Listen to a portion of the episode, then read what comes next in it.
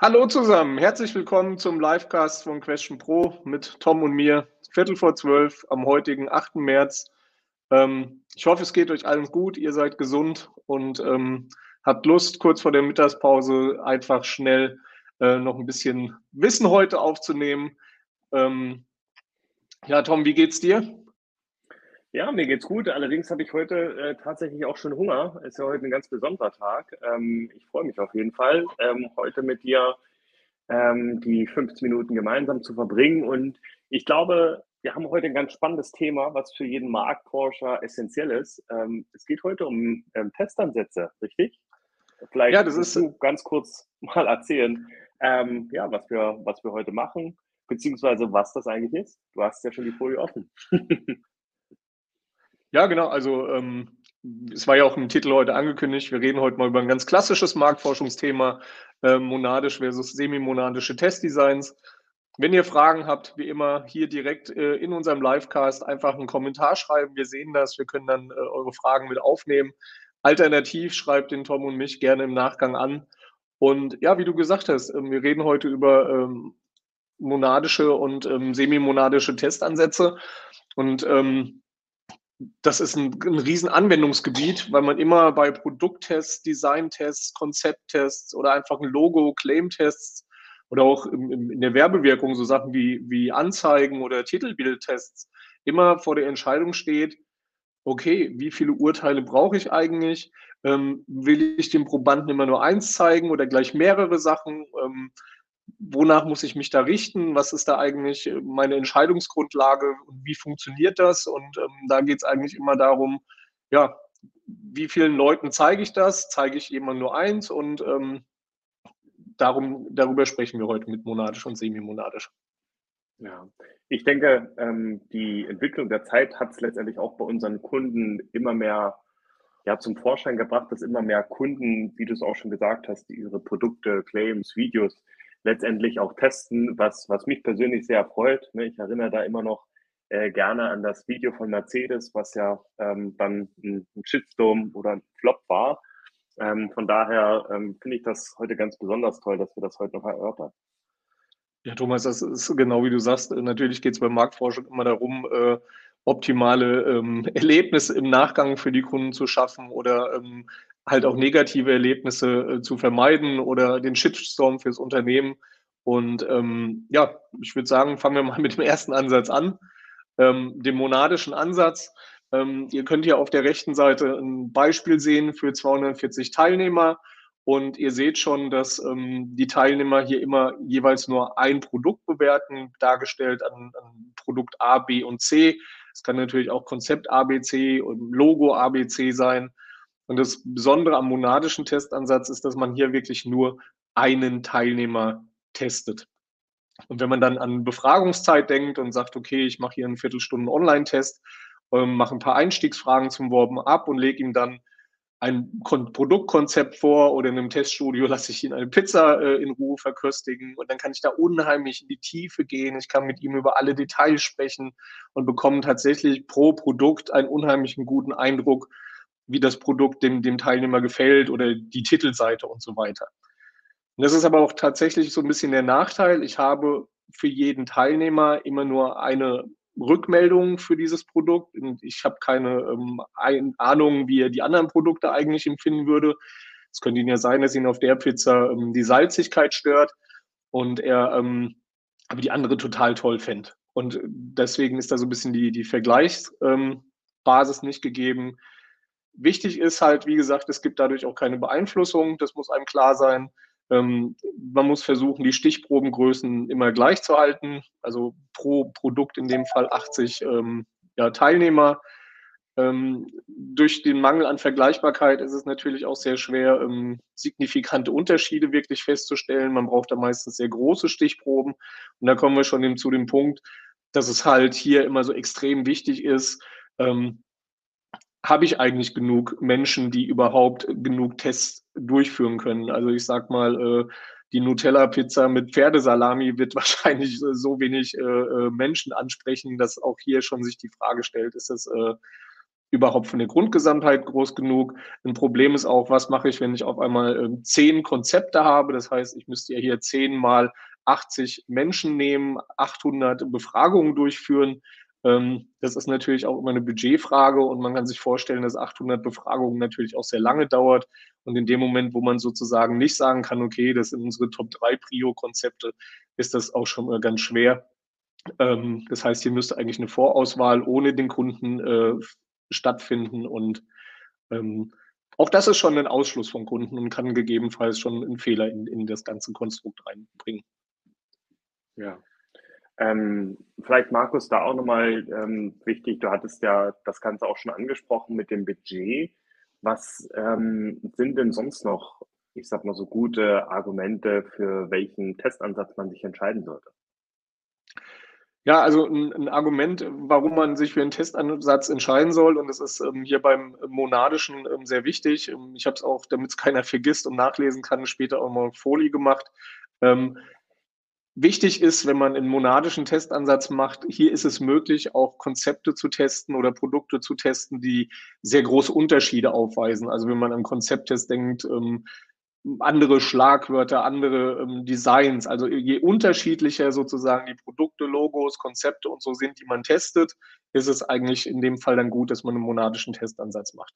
Für alle anderen, und das ist so ein bisschen die Überleitung, ähm, rentieren sich eigentlich semimonadische. Sind wir ganz ehrlich, ähm, Unternehmen haben immer nur ein begrenztes Budget, Unternehmen haben immer Zeitdruck und ähm, auch die Vorauswahl fällt häufig schwer, weil im, in der Marketingabteilung kommt das besser an und in der Produktabteilung kommt das besser an. Und man versucht da sozusagen einen Spagat zu machen. Und ähm, deswegen äh, empfehlen ist häufig sozusagen der semimonatische Weg ähm, die, die, ja, eigentlich die, der, der Königsweg, ähm, wenn man äh, Budget- und Timing-Einschränkungen hat. Ähm, hier ist es so, dass man in der Erstvorlage auch versucht, 80 Urteile zu bekommen und dann aber denjenigen, die Produkt A gesehen haben, zum Beispiel auch noch das Produkt B vorlegt, 40 Personen und Produkt C vorlegt und ich dann nachher pro Produkt tatsächlich 160 Bewertungen habe. Schon habe ich auch äh, die Möglichkeit, ähm, ja, mehr signifikante Unterschiede rauszuarbeiten. Natürlich mit dem äh, Bias, dass ich gegebenenfalls ähm, ja schon einen Framing-Effekt habe, sozusagen weiß ja, äh, welches Produkt ich gesehen habe und dadurch voreinbeflusst bin. Aber sind wir mal ehrlich, wenn ich am Supermarkt am Regal stehe und verschiedene Pizzen dort äh, oder in der Kühltruhe liegen sehe, dann habe ich den gleichen Effekt. Dann gucke ich mir auch die Packungen an und ich kann genau sagen, ja, okay, die spricht mich mehr an als die andere und da habe ich auch so eine gewisse Beeinflussung wichtig ist. Und das hat natürlich auch was mit dem Budget zu tun und ähm, tatsächlich auch mit der Aufmerksamkeit des Befragten. Ich kann nicht unendlich viele Konzepte vorlegen. Also ich könnte jetzt vielleicht noch machen, dass ich jemandem Produkt A, B und dann C vorlege, wegen mir auch noch D und dann ist eigentlich Schluss. Weil ähm, ich einfach, äh, ja, der Befragte irgendwann das Gefühl hat, dass er Wiederholungen hat und die Befragungsdauer natürlich immer länger wird und irgendwann die Aufmerksamkeit schwindet. Und das ist so ein bisschen ähm, ja das Problem, so dass man ähm, auch nicht ganz so in die Tiefe gehen kann, vielleicht wie beim monadischen Test. Aber ähm, man hat hier einfach die Möglichkeit, sozusagen äh, mehrere Konzepte relativ schnell zum vernünftigen Preis zu testen, ohne eine Vorauswahl treffen zu müssen.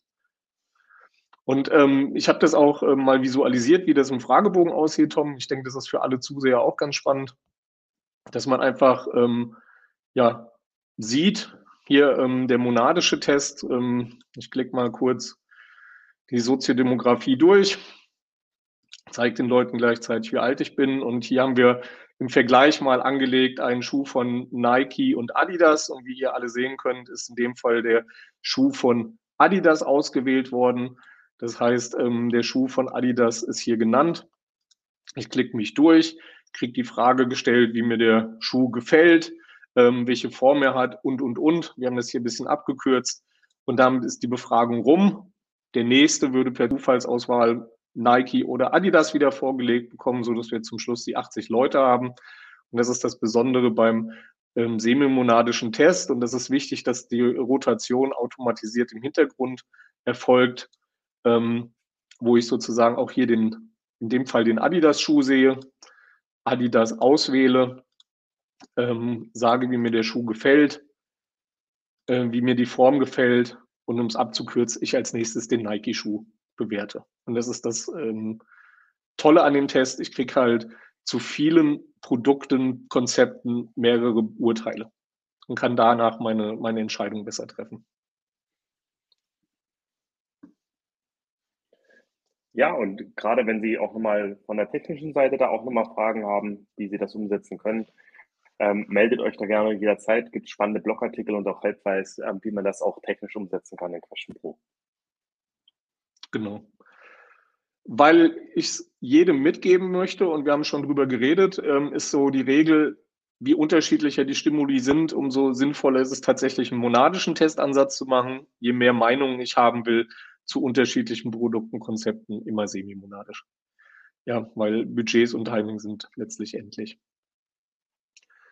Was ich gerne auch äh, allen, die im Livecast teilnehmen, noch sagen möchte, ist, ähm, es ist extrem wichtig, pro Monade eine gleiche Stichprobenstruktur zu haben. Also vom Alter her, vom Geschlecht her, ähm, von, von Menschen, die Thunfischpizza mögen oder weniger mögen, ähm, tatsächlich auch so das Thema ein bisschen eigene Kunden oder Wettbewerbskunden dabei zu haben. Und da ist es wichtig, dass man immer darauf achtet, dass man in der Monade oder also 80 Urteile hat von Menschen, die, die ähnliche Eigenschaften ausweisen. Weil sonst holt man sich da auch einen Fehler rein, weil wenn ich in der einen Monate, ich sag mal, ähm, von 80 Leuten 60 habe, die Thunfisch mögen und 20 die Thunfisch ablegen und in der anderen ist das Verhältnis genauso rum, dann äh, andersrum, dann ähm, habe ich mir natürlich einen Fehler reingeholt. Und was man bei Testansätzen monadisch versus semi-monadisch auch immer noch ähm, wir empfehlen, und das ist ähm, ganz wichtig, um diesen Effekt, dass ich bei einem monadischen Test nur ein Produkt beurteilen konnte oder bei einem semimonadischen, wenn ich vielleicht fünf, sechs Konzepte habe, nur zwei, drei gesehen habe, sollte man zum Schluss immer alle Konzepte, Produkte noch einmal einblenden, ohne dass sie im Detail bewertet werden und der Teilnehmer, der Proband das Ganze dann priorisiert oder sagt, was er davon am stärksten präferiert und damit ist dann auch Schluss. Also manche stellen noch eine offene Frage wegen mir, aber ansonsten da nicht mehr in die Tiefe gehen. Aber das ermöglicht halt nachher so eine Art Ranking zu machen, äh, auch wenn man jetzt in der Monade nur immer eins gesehen hat oder man im semi-monadischen nicht alles gesehen hat, einfach zu sagen, okay, ähm, hier habe ich ein, ja, hier habe ich nochmal eine Präferenz, der zwar das getestet hätte, aber wahrscheinlich das andere viel besser bewertet. Genau. Ja. Ich denke, jetzt Fragen noch mal eine. Nee, ähm, ich, ich glaube nicht. Ähm, der, der Anbieter meldet bloß, dass es ein paar technische Probleme gab. Ähm, bedeutet für alle die, die sich jetzt nicht einloggen konnten oder jetzt erst reingekommen sind, ähm, wir werden das äh, Ganze auch auf YouTube wieder mit hochladen. Meldet euch, wenn ihr die Session jetzt nicht gucken könnt. Ähm, Markus, vielleicht noch mal eine Sache. Du hast, denke ich, was, was ganz Wichtiges gesagt und das möchte ich einfach nur noch mal aufgreifen weil ich da auch ähm, bei vielen unserer Kunden, ähm, das kann jetzt natürlich auch viele Gründe in dem Sinne auch mitgeben, ähm, die Problematik sehe, dass viele in, nur intern testen. Bedeutet, die haben ein Konzept oder vielleicht jetzt auch im HR ähm, einen Poster mit bestimmten Slogans, wie sollen wir die ähm, ja, neuen äh, Bewerber ansprechen? Mit du oder mit sie, ähm, als halt auch neue Slogans, ähm, die werden oftmals nur intern getestet, also mit den eigenen Mitarbeitern, ähm, du hattest das schon erwähnt, das kann ich jedem nur noch mal mitgeben, wirklich auch das Ganze in, in unserem Panel auch zu testen, beziehungsweise vielleicht auch bei den eigenen Kunden oder am besten halt auch eine gute Stichprobe, dass man sagt, okay, wir haben Neukunden oder potenzielle Neukunden, die vielleicht noch ein anderen, anderes Produkt auch gerade verwenden versus Kunden und selbstverständlich kann man auch noch mal interne Befragen machen, aber was man vermeiden sollte, definitiv ähm, nur die internen Mitarbeiter zu befragen. Da kann ich dir nur absolut recht geben, Thomas. Ähm, der Blick über den Tellerrand äh, ist immer extrem wichtig. Man entwickelt eine gewisse Betriebsblindheit, glaubt seine Kunden, seine Bewerber, seine äh, Mitarbeiter zum Teil auch zu kennen. Und ähm, es ist elementar, fundamental. Ähm, ich könnte ein Adjektiv nach dem äh, anderen noch sagen. ähm, wirklich den Kunden mit ins Boot zu holen, den Nicht-Kunden mit ins Boot zu holen, den, äh, den, den, den externen ehemaligen Mitarbeiter oder den, den Bewerber mit reinzuholen und äh, immer mir die Stimmen anzugucken und nicht glauben, dass ich ähm, den Stein der Weisen sozusagen äh, ja, alleine habe. So, die Zeit ist mal wieder gerast. ähm, ja, wir haben uns ein bisschen verquatscht. aber selbst äh, in Anführungszeichen ähm, langweilige Testansätze, die aber so elementar sind, ähm, kann man, ja, könnten wir noch lange drüber reden. Ähm, am kommenden Donnerstag reden wir über das Thema Customer Experience Programm, warum das so wichtig ist und warum es aber auch so wichtig für uns als Softwareanbieter ist, dass ähm, Unternehmen das eigentlich haben, damit wir verstehen, wo die Kunden hinwollen. Aber da reden wir darüber. Und ähm, nächste Woche wollen der Tom und ich einfach mal über Marktforschung sprechen. Was sind so die aktuellen Entwicklungen im Markt? Was passiert da? Ähm, was, äh, was denken wir, was wichtig ist? Und freuen uns, wenn ihr da uns äh, viel Input gebt. Und ähm, ganz zum Abschluss heute, wir denken an euch, alle lieben Frauen. Wir hoffen, dass ihr heute nicht arbeiten müsst an eurem Tag, dass ihr genießen könnt, dass eure Freunde, Partner, ähm, eure Familien euch feiern und hochleben und ähm, ihr vielleicht schon ein paar Blumen bekommen habt oder heute Abend noch lecker essen geht. Und in dem Sinne wünschen wir Tom und ich euch alles Gute, genießt den Tag, feiert ihn trotz der schwierigen Lage, die wir aktuell haben. Versucht nicht tanken zu gehen und ähm, ja, verbringt einfach einen schönen Tag. Bleibt gesund. In dem Sinne, bis Donnerstag. Genau, bis Donnerstag. Tschüss.